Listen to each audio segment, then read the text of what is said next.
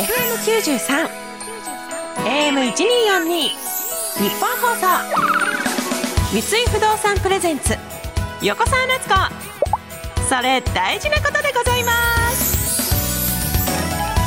日曜の夜いかがお過ごしですか？横澤夏子でございます。さあ昨年の10月から始まったこの横澤夏子それ大事なことでございますですが今回で一旦お休みとなります。お世話になりました。ありがとうございました。もうね私のなんか一人喋りのラジオっていうのがなかなか今までなくてまあ作家さんとお話ししたりそれこそ芸人の仲間でお話ししたりっていうラジオがあったんですが本当にこの一人でダラダラとなんか家でね喋るかのごとく あのいろんなお話をさせていただきとっても楽しかったです。本当にありがとうございました。この番組は自分にとって社会にとって地球にとって大事なことについてお話をするというコンセプトでお送りしています。番組後半は SDGs についてお伺いします。今夜のゲストは三井不動産ビルディング本部法人営業統括部の西田弥生さんをお迎えしてお話をお伺いします。というわけで横澤夏子それ大事なことでございます。今夜もよろしければ最後までお付き合いください。三井不動産プレゼンツ横澤夏子それ大事なことでございます。この時間は三井不動産がお送りします。三井不動産プレゼンツ。横澤夏子それ大事なことでございます。FM93 AM1242 日本放送からお送りしている。横澤夏子それ大事なことでございます。今回で最終回ということなのでこの番組を通じて感じたことなんかをいろいろとお話ししていきたいと思います。まずですねこちら SDGs だってそれ大事なことでございますがね SDGs になってること皆さんご存知でしたか？こんなにも SDGs が身近なものそして幅広いものだっていうことをねいや知りませんでしたね。なんとなくね、ゴミを分別するとか、まあ多様性認めて頑張ろうみたいなざっくりしたものだと思っていましたけど、この三井不動産さんのね、いろんな取り組みを聞いて、あ、こういう大企業がここまで SDGs に取り組んでいるんだっていうことにちょっと驚きうわすごいことをしているんだなっていうことが分かってちょっと私もやっぱ身近なことからねしっかりやらなきゃなっていうことを毎度毎度あの勉強させていただきました。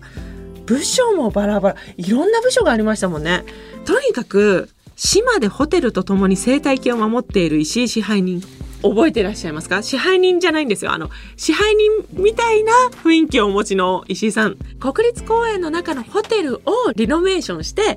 そのみんなでその公園自体、生態を守っていこうっていう。だ虫だったり昆虫だったりも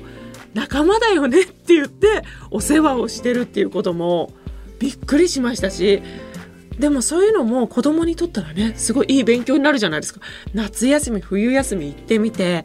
うわこういう虫がいたんだとか今まで出会えなかった生態系にも会えるっていうのもまた三井不動産さんのまたお力添えでということもびっくりしましたしあとは緑で言ったらやっぱ杉野さん。この北海道の森を守る杉野さん。また素敵な方でしたね。本当森の仙人かのようなえなんかマイナスイオンで主成分できてるんじゃないかなっていうぐらい杉野さんは森に帰られていくっつって。森をやっぱり守ってらっしゃるから森が帰る場所なんですと言って森を本当に守ってるからこそのできた名刺も木でできてるお名刺で。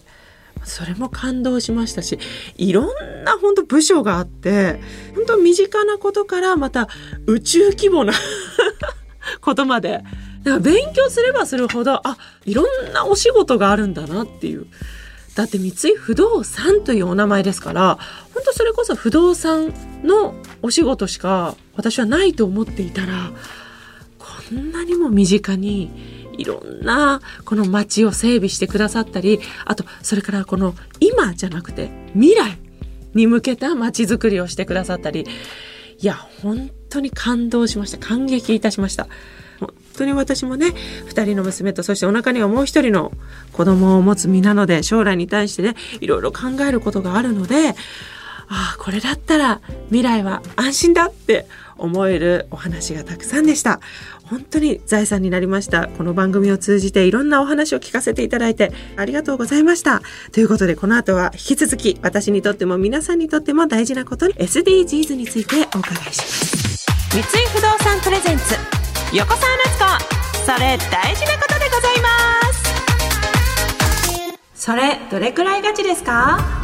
この時間は様々な人にとって大事なこと SDGs についてお話をお伺いしていきます。今夜のゲストは三井不動産ビルディング本部法人営業統括部の西田弥生さんです。よろしくお願いします。よろしくお願いします。西田さんは、はい3人のお子さんのお母様ということで、はい、これからも大先輩。いろいろ3人育児で大事なことって何ですか？教えてください。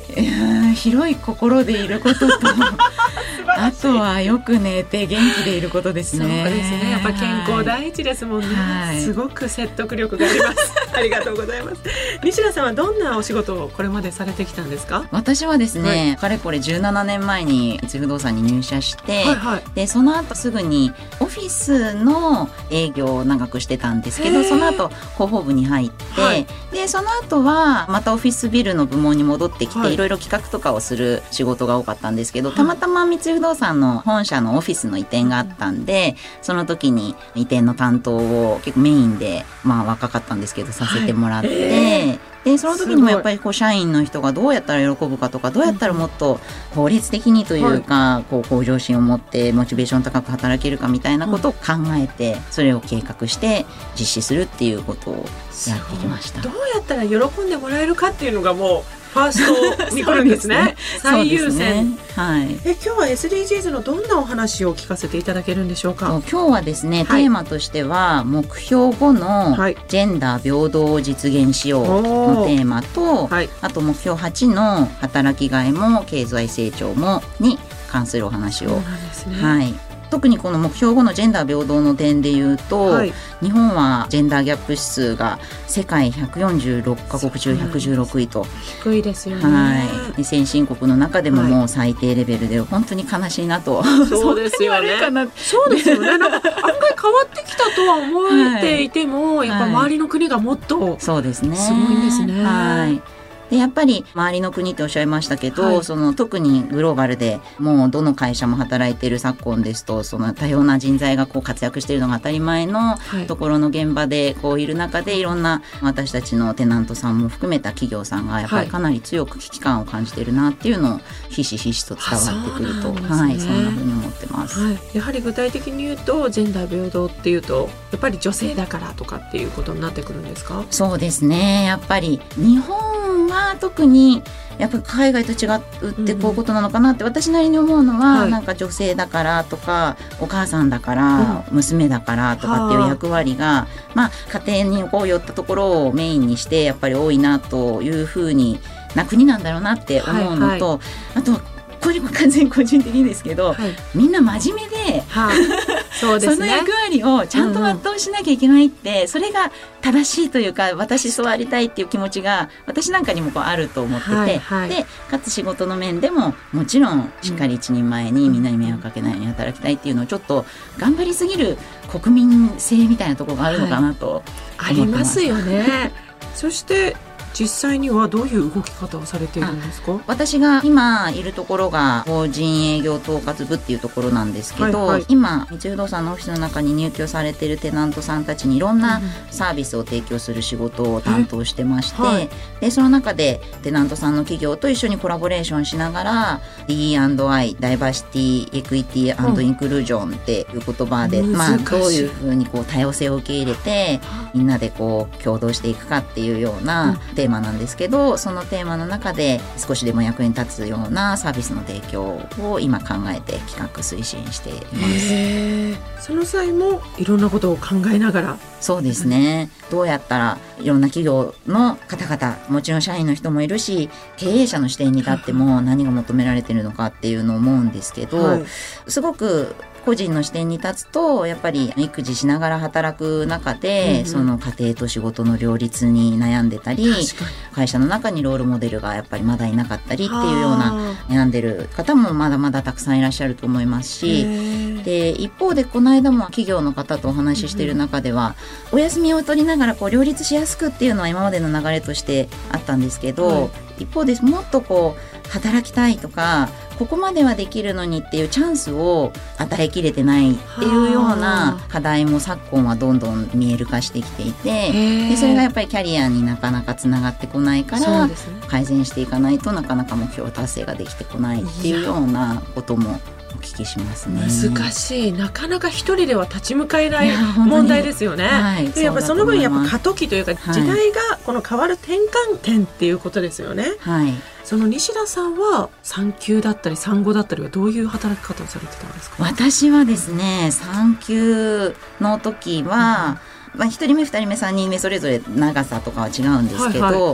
いまあ6時過ぎぐらいにはやっぱり会社を出て、はいはい。で保育園にお迎えに行って、はい。やっぱりそこでこうどうしてもやらなきゃいけない仕事があった時に朝やったりとか。でもはあ。本当に周りの同僚もよく協力というかサポートしてくれてすごく悩んでる皆様の中では恵まれた環境で。あ。のびのび仕事をしてこれたかなとーいうふうにー。思ってるんでますけど。ずやっぱり西田さんがそういう働き方をしてくださったらロールモデルとしてまたその後輩たちもそれに続いてまた3人育ててみようって思ったり そうですね。あこうやってね子育てと仕事が両立できるんだってことも分かりますもんね。そうですね。すごい説得力でその三井不動産ではどんな活動をされているんですか、3月8日に国際女性デーがありまして、うんうんでその日にこれも三井不動産のオフィスに入ってくださっている企業の方4人に登壇していただいて、はいキャリアセミナーを実施しました。そのまあテーマとしてはさっきお話ししたようにいろんな葛藤の中にある人たちが一歩前に踏み出すことにこう躊躇しないで、どんどんこう挑戦したくなるってそういう経験をされてきたしもっともっとしてほしいっていうこうメッセージをこう出していただいたようなはいはい。セミナーでしたへね。ー実際に開催されていかがでした、私一番最前列で聞いてたんですけど、はい。涙が出そうにこう、へー。時用になるような。素敵。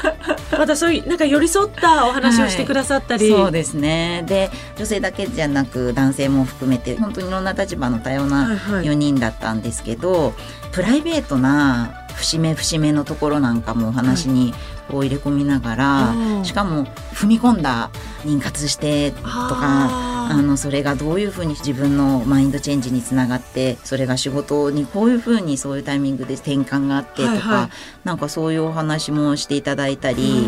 あとはこれから10年20年日本の経済を支えていくためにやっぱりこういう視点でこれが必要なんだみたいなことへをお話しいただいて感動ですいやよね。感動ですね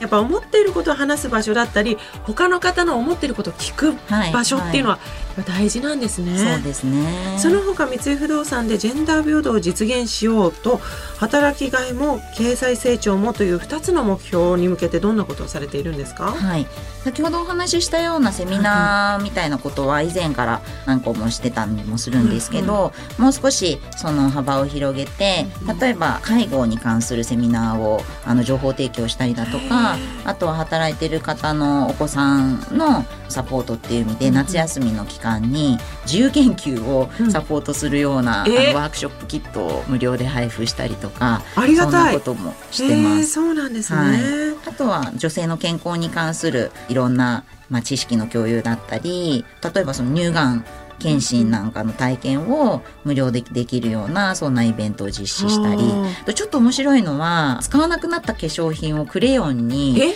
アップサイクルするっていうのできるんでですか？そうなんですよ。ちょっとラメの入ったようなすごい可愛い綺麗なクレヨンすごい。が出来上がるんです。まただからお肌にに合わなくても、またそこに生まれ変わるっていうことで、はい。すごいですね、はい、面白い。結構こういうあの分かりやすいっていうかこうパッてなるようなネタって真面目な話してても「えそんなのあるんですか?」とか言って、はい、いっぱいある、ね、いっぱいあっても捨てられないんです持ってきますとか。はいはい、っていうふうにもなるんですね。はい、はい、面白いですどれも本当に踏み込んでいる企画ばかりですよね。こういう考え方を普通として三井不動産のような大きな会社がね発信してくださるととてもありがたい。じゃあ例の質問いきます。西田さん聞かせてください。それってどれくらいガチですか？えー、と私10年後ぐらいにはこの問題がすっかりなくなってて今12歳の娘が今の仕事話した時に「はい、お母さんそんなことやってたのマジウケる」みたいに 言ってくれるぐらいガチです。いやもうそうなる予感しかしません。ありがとうございました。今夜のゲストは三井不動産ビルディング本部法人営業統括部の西田弥生さんでした。ありがとうございました。三井不動産プレゼンツ横澤夏子。それ大事なことでございます。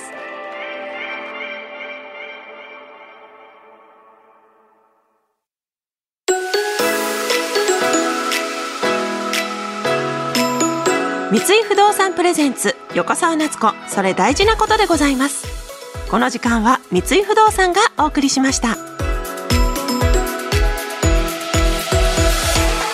毎回大事なことを聞いてきたこの番組も今回で最終回お聞きいただいて本当にありがとうございました。私も何度も何度も言いますけど本当に勉強になりましたしあ未来はもしかしたら明るいかもしれないっていうことがとっても分かりました。私もね一生懸命三井不動産さんと同じように頑張って SDGs に取り組んでいきたいと思います。もしよろしければ番組の感想やメッセージなど送ってください。番組メールアドレスは横沢アットマーク 1242.com 番組への感想はツイッターでもお待ちしております。ハッシュタグは横沢1242横沢はアルファベット1242は数字です。番組ホームページからは収録の模様を動画で楽しむこともできます。気になる方はぜひ日本放送のホームページにある番組表からこの番組のホームページをチェックしてみてください。それでは今夜はこの辺でまたどこかでお会いできたら嬉しいです。お相手は横澤夏子でした。